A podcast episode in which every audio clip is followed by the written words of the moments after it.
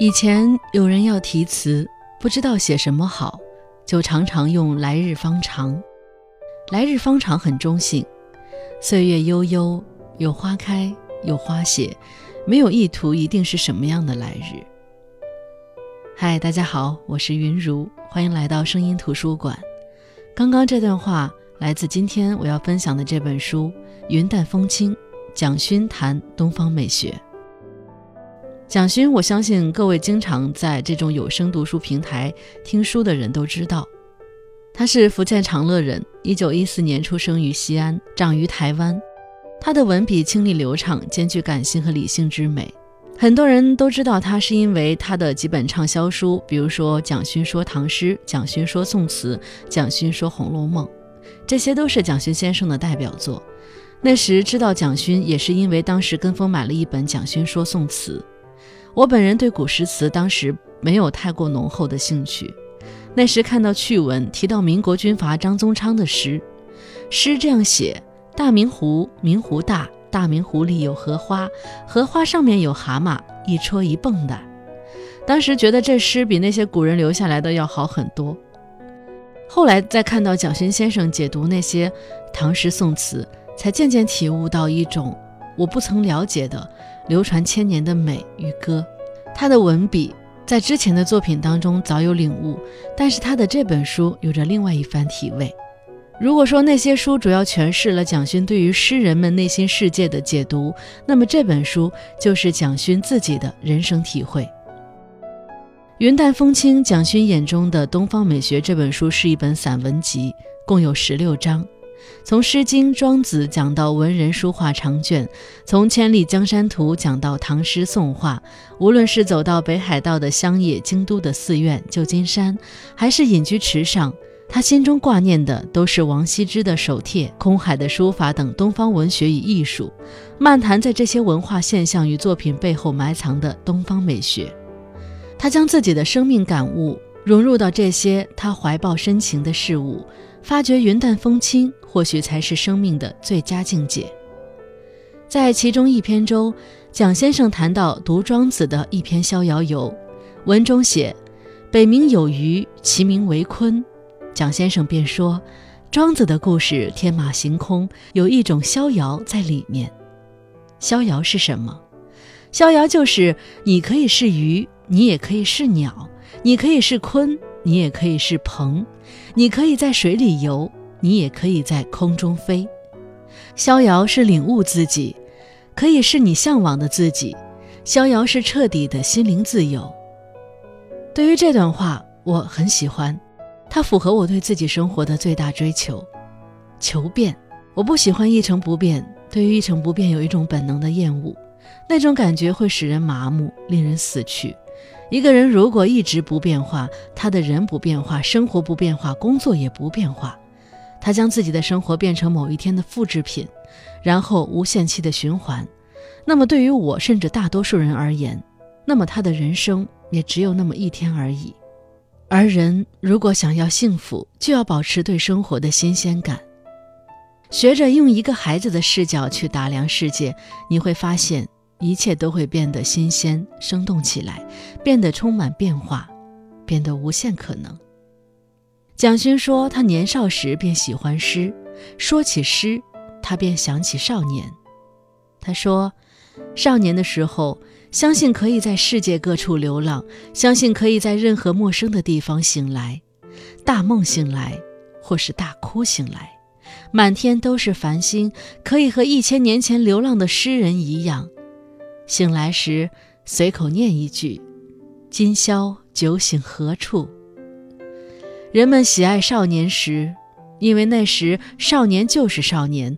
他们看春风不喜，看夏蝉不烦，看秋风不悲，看冬雪不叹，看满身富贵懒察觉，看不公不允敢面对，只因他们是少年。世界远比任何时候都新奇广阔。他没有被早晚的堵车、拥挤的人流、生活的焦虑等等种种琐碎疲惫包裹缠绕。少年时，我们每个人仿佛都有一双翅膀，只要有一句“明天会更好”，就足以展翅高飞，去一切未知的地方。人会被岁月蹉跎成别的模样，心力渐渐不足，体力逐渐下降，皮肤逐渐衰老，慢慢的遍布褶皱沟壑。生命中曾经陪伴我们的许多人渐渐远去，我们在岁月当中也不断失去着，无法回头，不能回头。这几年流行一句祝愿：“愿历经千帆，归来仍是少年。”这句话很多人拿来赠予别人。历经千帆，经过万千磨砺后，在时间冲刷下，外表一定与少年相去甚远。如何归来是少年呢？这里的少年。说的应该是少年气吧，也就是我们的赤子之心。很多人一直会敬佩那些众人看上去德高望重、声名在外，却依旧有孩子气、好玩的人、有意思的人、有童心的人。那些人身上有顽童的气质，在血泪冲刷后，依然留存一份年少时的赤诚。世界对他们而言，永远是一个充满奇妙与乐趣的地方。他们在这世界中探索着，力求乘兴而来，兴致而归。之前在一本书当中看过一句话：“远赴人间惊鸿雁，一睹人间盛世颜。”我从远方来到这人间走一趟，一定是要看过盛世烟火，见过世间绝色，痛痛快快的在这人世间感受过风雨花香，然后潇潇洒洒，带着记忆离开。年少时，我们喜欢看武侠小说，主角在江湖上行走，带着豪情侠气，快意恩仇。一方风雨荡尽，事了拂衣去，深藏功与名，不就是这个样子吗？蒋勋喜欢宋词，他在《蒋勋说宋词》那本书里说，亡国的李后主李煜写道：“梦里不知身是客，意上贪欢。”蒋勋说：“我最早在青少年时读的南唐词，竟仿佛是自己留在庙里的一支签，签上的诗句斑驳漫缓，但我仍认得那垂泪的笔迹。亡一次国，有时只是为了让一个时代多读懂几句诗吗？何等挥霍，何等惨烈！时代总会赋予不同时代的诗人以不同的风格。”盛世便有豪奢之气，乱世便有苦民之语。南唐写不出的句子，宋词却唱得出。宋代的诗人没有唐代诗人的野心，更多的是惆怅感伤，泪眼婆娑与岁月对话。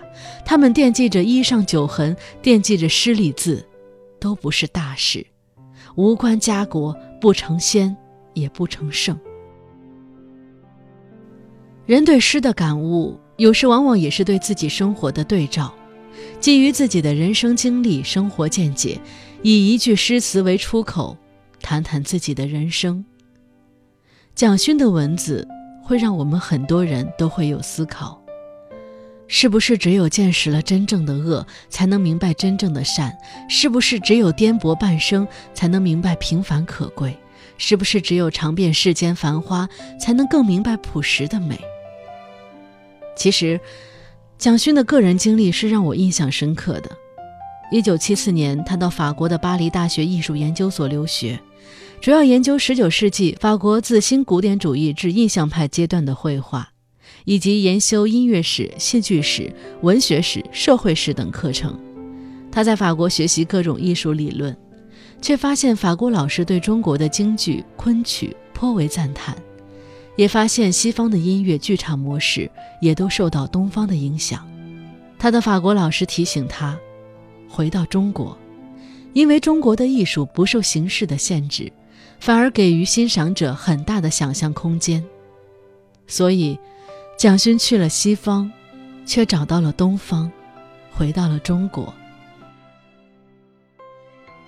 中国的戏剧在世界上极负盛名。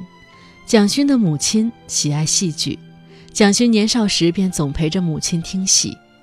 后来回到台北，看顾正秋老师的戏，他说：“每一出戏，都像是一部佛经，使我懂嗔怒，懂痴爱，懂了许多童年和母亲看戏、他默默流泪时难以言喻的悲怆。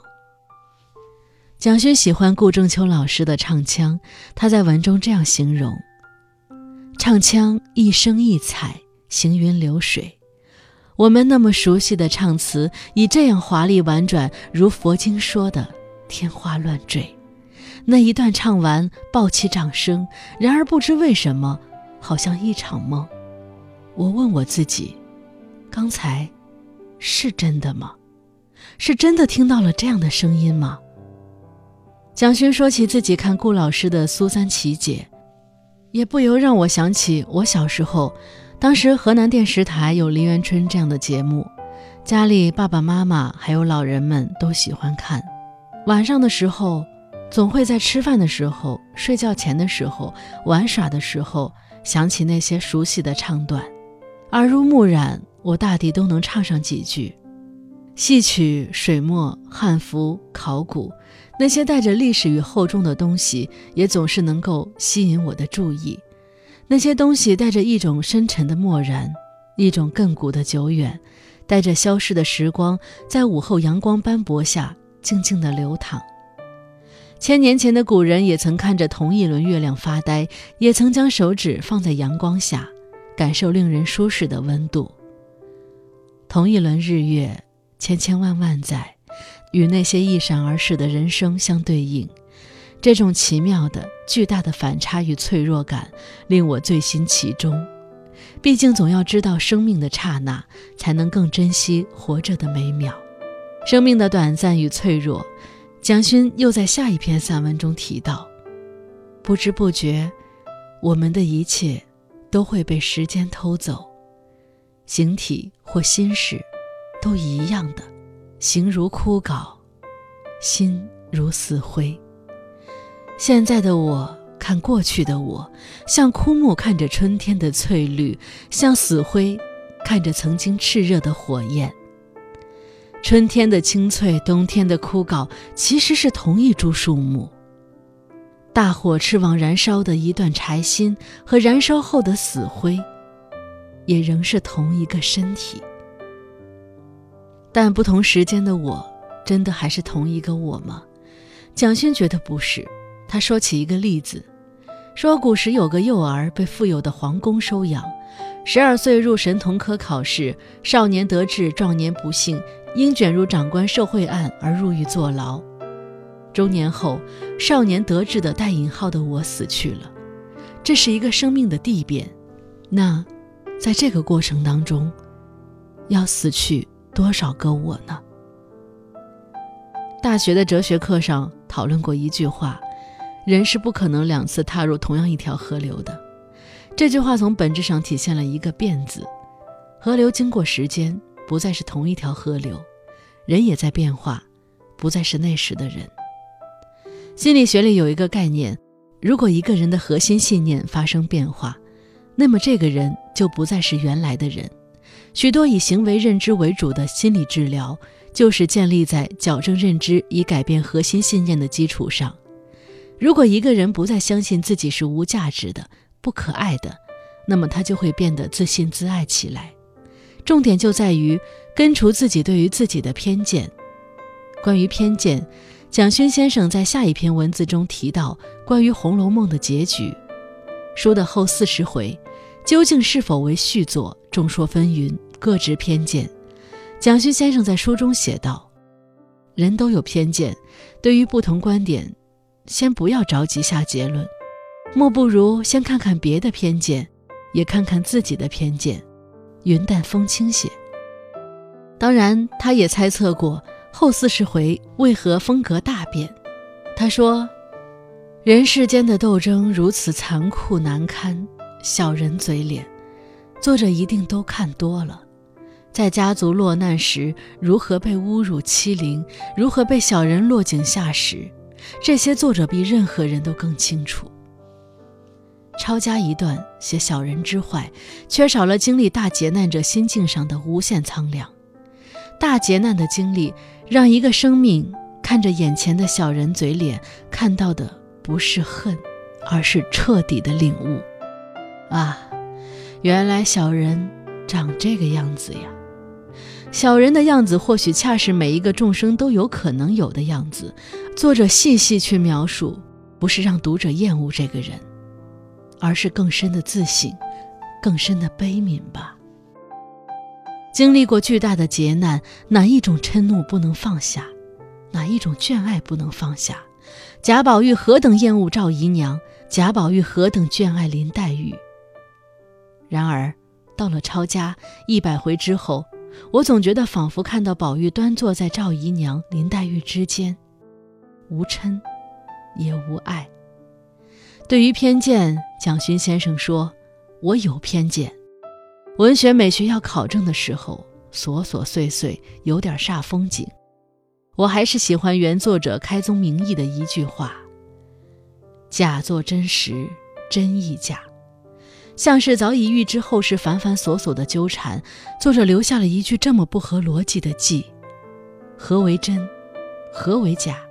作者让众生在纠缠无名时跳脱一下执着，可以了悟解脱。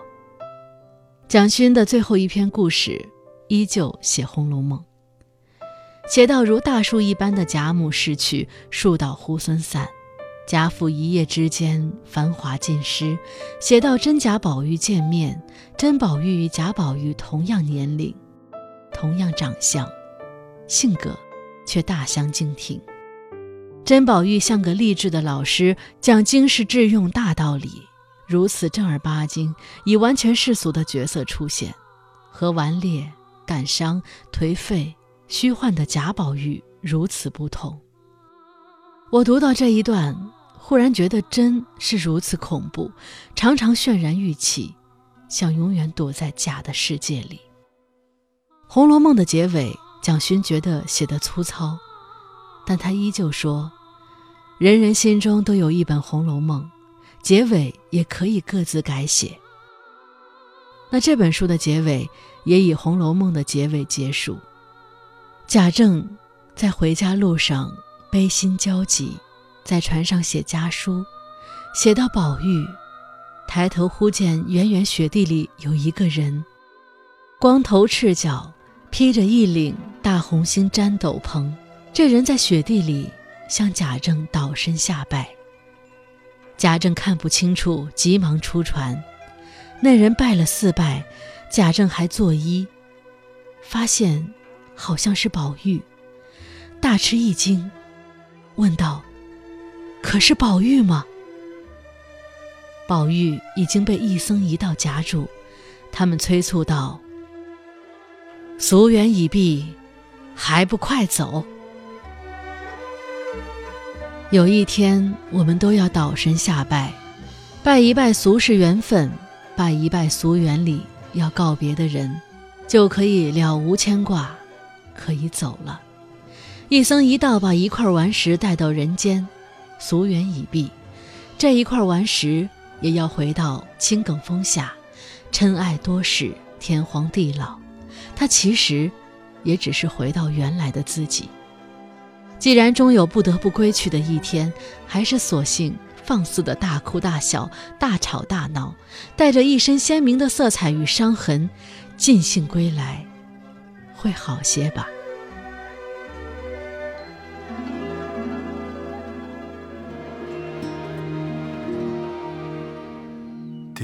尽相思血泪抛红豆，开不完。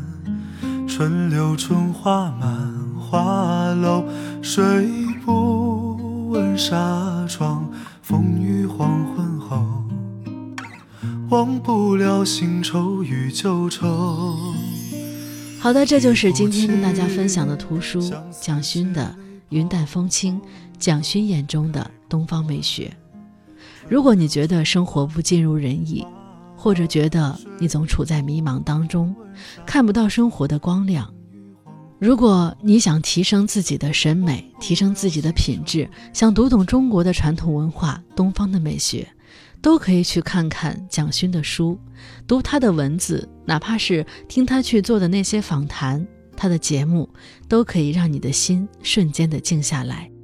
好的，我是云如，这里是声音图书馆，我们下期再见。啦啦啦啦